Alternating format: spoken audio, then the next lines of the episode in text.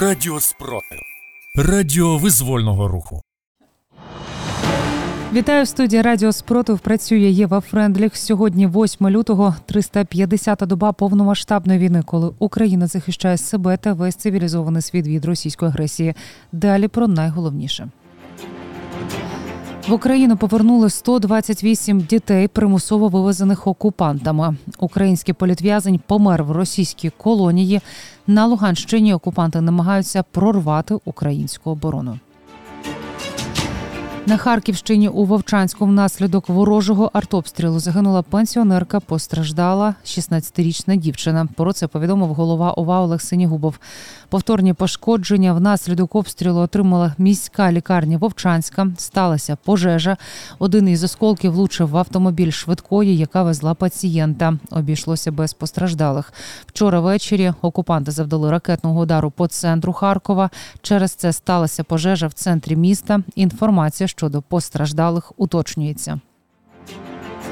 Зранку росіяни обстріляли Херсон. Вибухи чули по всьому місту.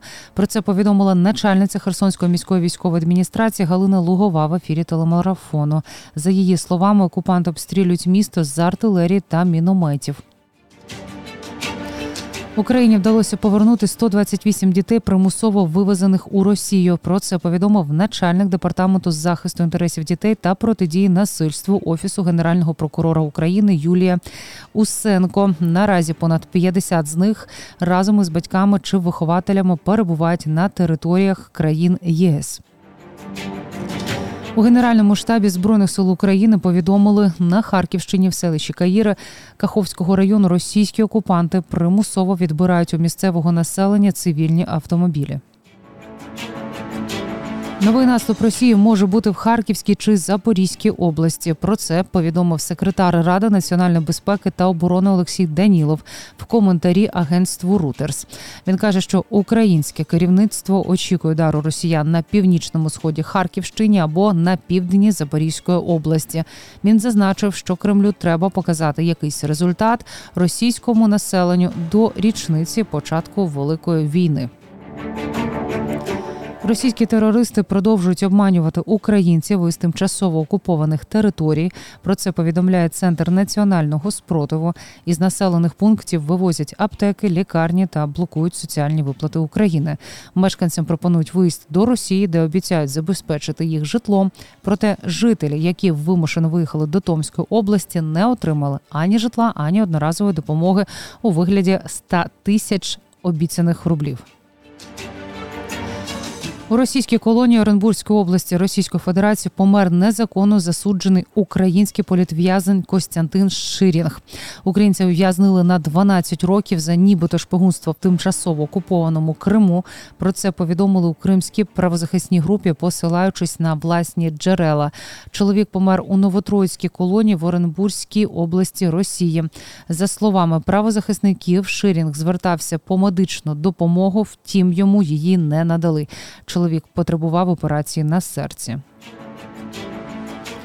Співробітники контррозвідки Служби безпеки України затримали російського агента, який причетний до ракетних обстрілів Харкова 5 лютого 2023 року.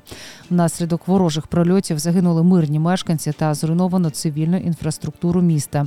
За даними слідства, коригувальником виявився місцевий мешканець, який співпрацював з російською військовою розвідкою. Зрадник приховано фіксував місця дислокації військовослужбовців збройних сил України блокпостів та об'єктів критичної інфраструктури на території Харківського регіону і передавав їх представникам ворога. Участь російської делегації в Олімпіаді буде виглядати непристойно навіть у нейтральному статусі, доки на Україну падають бомби. Так заявила мер Парижу Ан Адальго. Нагадаю, раніше Олімпійський комітет дозволив російським та білоруським спортсменам брати участь у змаганнях під нейтральним прапором на Олімпіаді 2024 року в Парижі, що обурило не лише українців, а й представників різних країн світу. Президент США Джо Байден під час звернення до Конгресу заявив, що Америка продовжить підтримувати Україну доти, доки це буде потрібно. За добу Сили оборони України знищили 910 російських окупантів, 8 танків і 15 бойових броньованих машин. Також українські захисники знищили російський штурмовик су 25 вертоліт Мі 24 та два ворожі БПЛА типу Орлан. Більше за новинами слідкуйте в телеграм-каналі Радіо Спротив. З вами була Єва Френдліх. Зігріваємо один одного любов'ю. Віримо в силу оборони України, і все буде Україна.